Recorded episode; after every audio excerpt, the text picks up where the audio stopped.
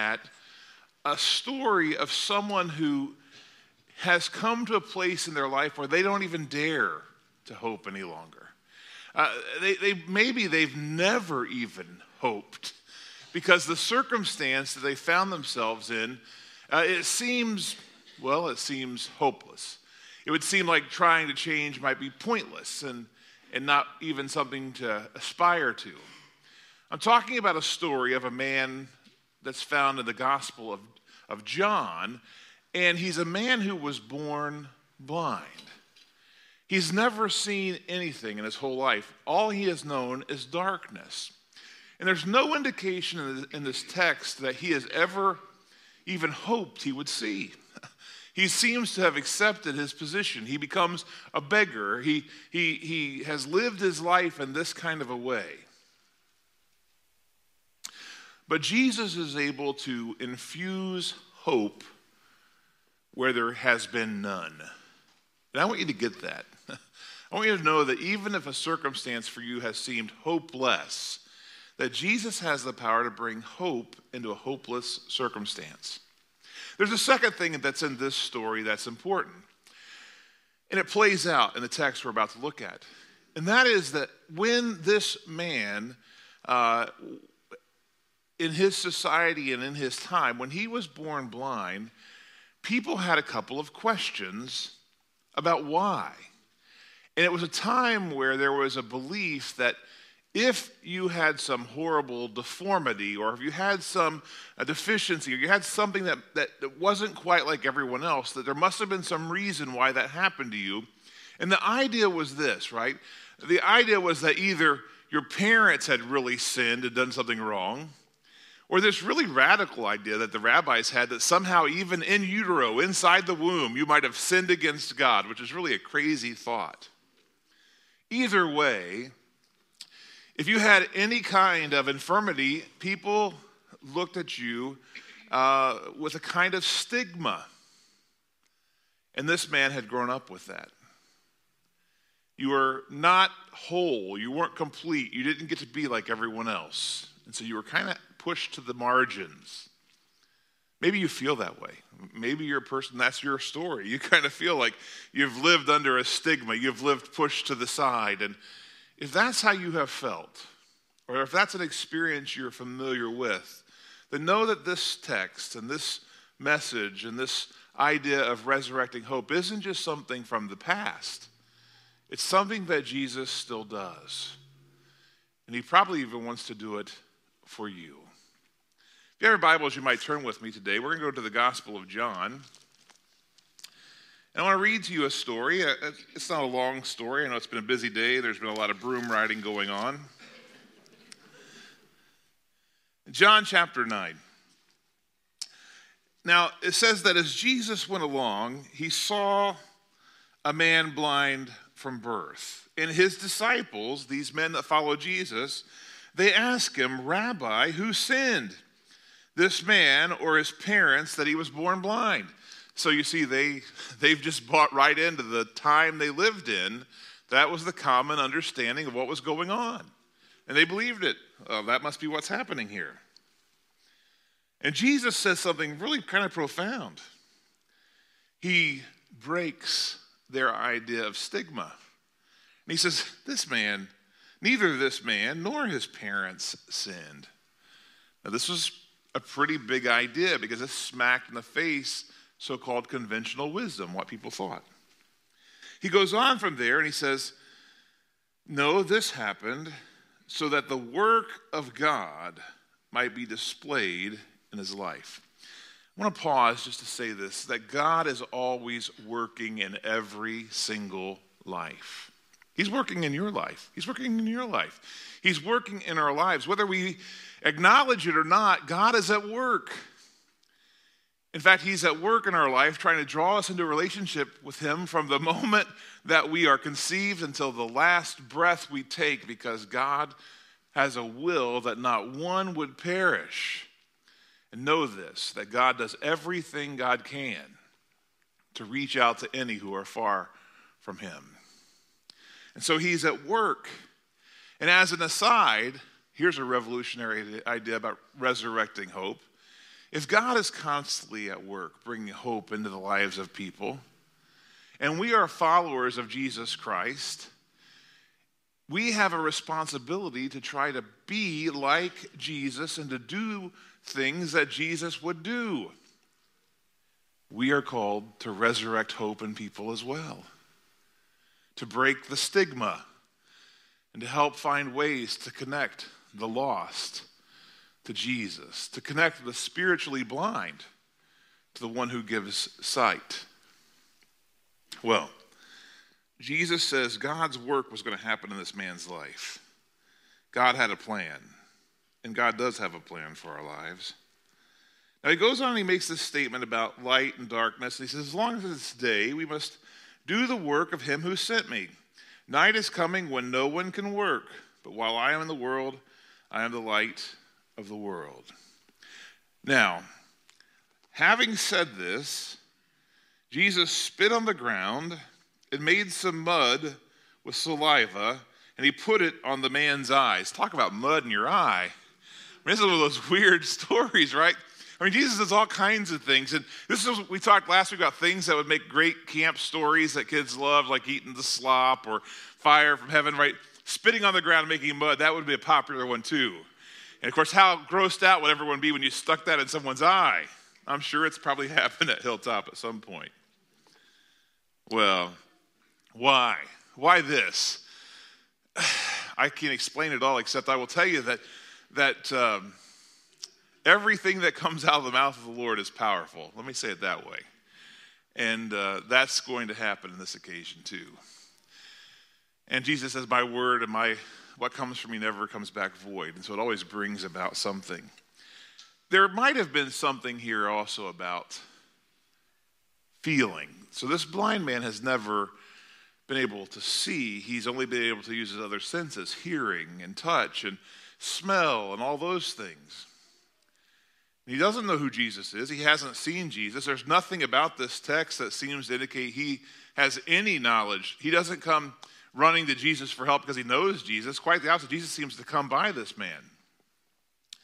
So as Jesus has seen this man, and the man has not seen Jesus, by doing this thing with the mud, it's something that's going to stick with this guy as he as he goes forward for a while.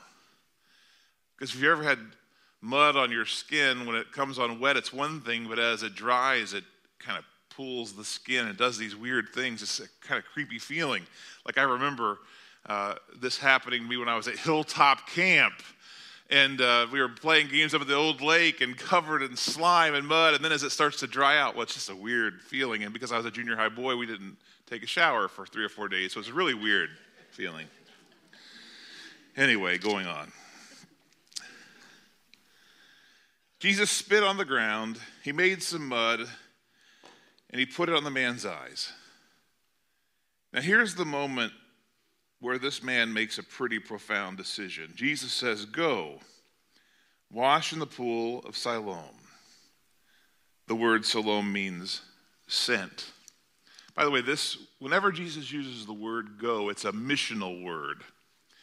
It has an idea, not just that, that you're being called to, to the momentary task, but it has an idea that you're being called to a bigger task. If you think about these moments when Jesus has used the phrase go, the one that will most strikingly come to mind probably is, is when he makes the Great Commission, when he tells his disciples, go into all the world, baptizing, uh, making disciples, teaching people to obey. Uh, this was the idea of go. It was a missional idea. And to confirm that this is something that he sees a mission for this blind man, right? What's his purpose been before? He's been a beggar. But when Jesus uses this word go, it's it, It's not just about going to get his eyes clean. It's the idea that your life's about to head in a new direction. And to confirm that, by the way, the world, the, the word, excuse me, the word Siloam, it is like a doubling down. It actually means to be sent. That's what the word means. And so it's it's go to the place where you are sent. That's what Jesus says to him. There's a reason this is about to happen. In fact, uh, Jesus has already hinted at it, so that God's work could be displayed in his life. The most important thing in this story The most important words for that man are the words, so the man went and he washed. And friends, I, if you don't get anything else today, just get this from the sermon, right? The most important thing you can ever do is what Jesus tells you to do. Just do what, don't, don't, what I say doesn't matter diddly. What Jesus says is everything. Do what Jesus tells you to do. And your life will be changed. I don't care what's going on. Do what Jesus says to do. Your life's going to be changed. Well, the man did it. He goes, he does exactly what Jesus says, and talk about resurrecting hope. Could you imagine for the first time in his life, as he walks along toward the pool, there's hope. He, he hasn't dared to dream he would ever see. But Jesus has just brought hope into his life that he could see again. And yet as he walks, someone has to hold his arm as he's going to this pool. And he's being led to this pool of Siloam. And he's wondering, could it really be true? Am I about to see? And imagine when he dips into the water and he washes the mud from his eyes and, and begins to wipe away all the stuff that's in there. And suddenly he sees light for the first time. He sees water for the first time. He sees maybe his reflection, what he looks like for the very first time. He sees his hands for the first time. He sees the world for the very first time. It's incredible. And friends, I want you to know when Jesus comes into your story, you will see the world in a brand new way. This man sees things differently. He sees things. Well, as soon as this happens, it says the man came home seeing. It would be cool if that was the end of his story because that would be enough. But there's a lot more to the story. In fact, more than we'll be able to completely get into today. But I do want to read just a bit more. Once he comes home seeing, he's changed his whole world. The system, if you will, is going to be uh, toppled and upset. People have been used to seeing him one way, and now they have to see him in a different way, and that's not always easy for everybody. And so his neighbors and those who had formerly seen him begging, uh, and, and who knows what all that has meant, right? Maybe they played tricks on the poor blind guy. I'm not trying to be mean. Maybe they did. People do such things. His neighbors who were able to get by with so much couldn't get by with much anymore. And so it says that his neighbors and those who had seen him begging ask, isn't this the same man who used to sit and beg? And some claimed that he was, but others said, no, he only looks like him. And how fascinating. This is really remarkable, the story.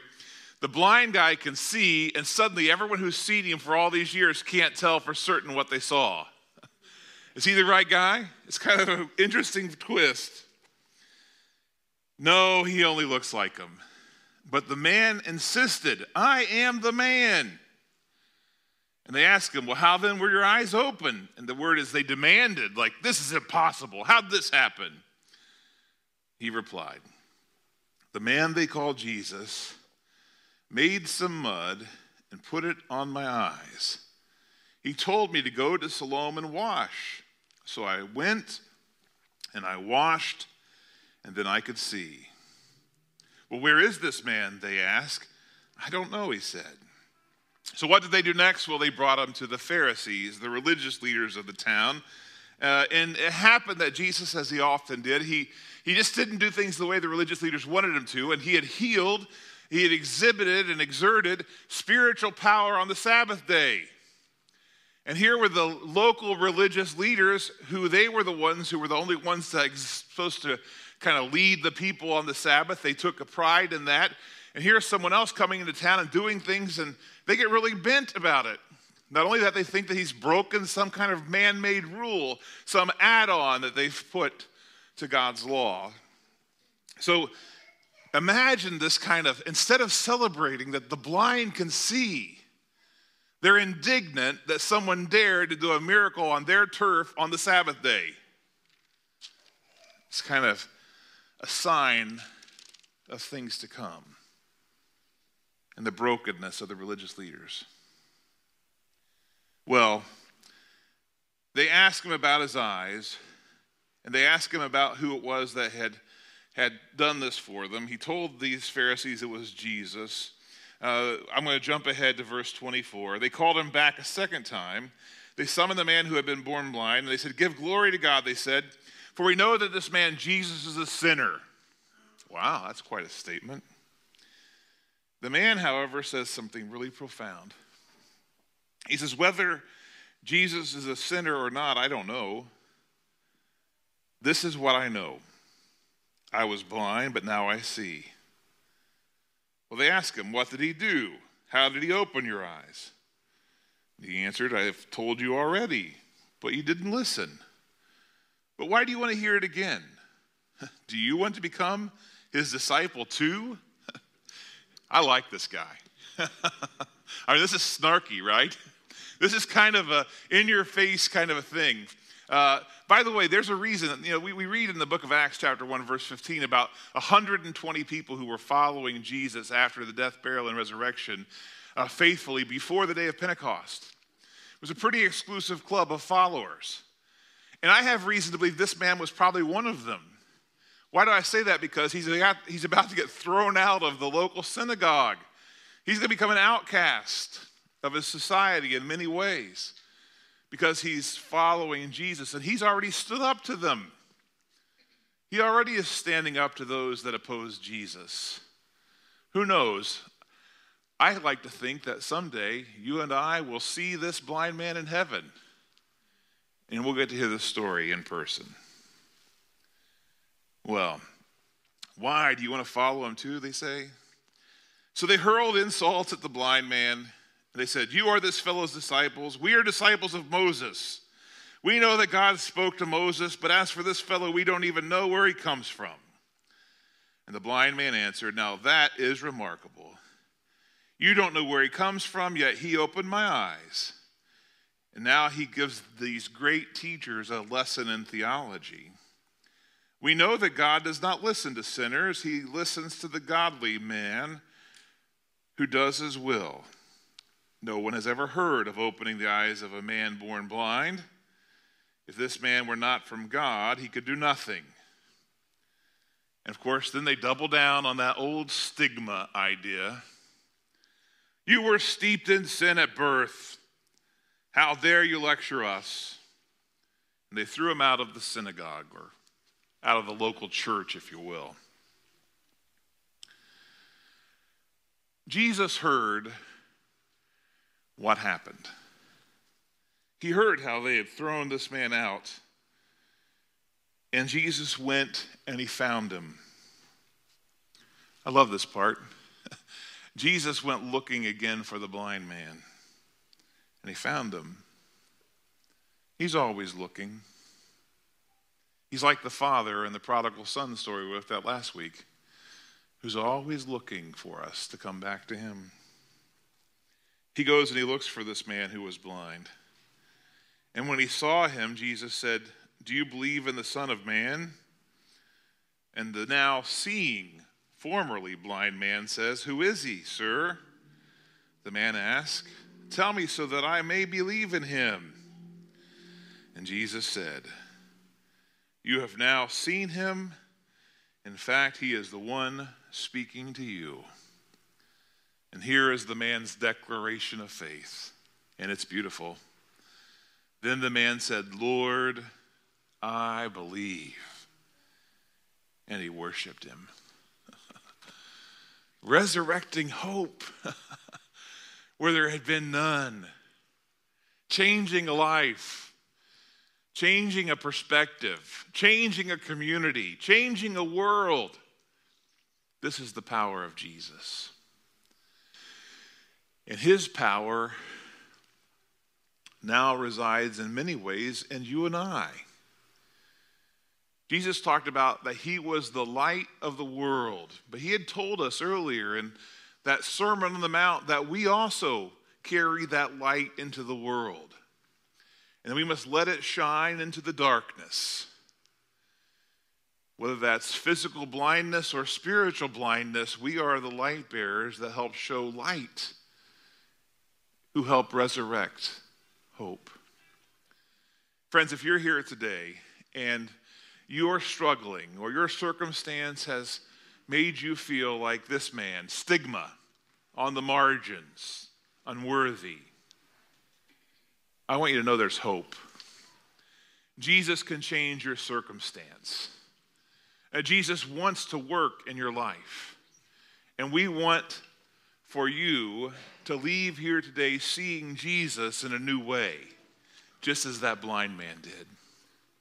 If you're ready to give your heart, to give your life to Jesus, I hope that you'll do it as we stand and we sing our hymn of invitation.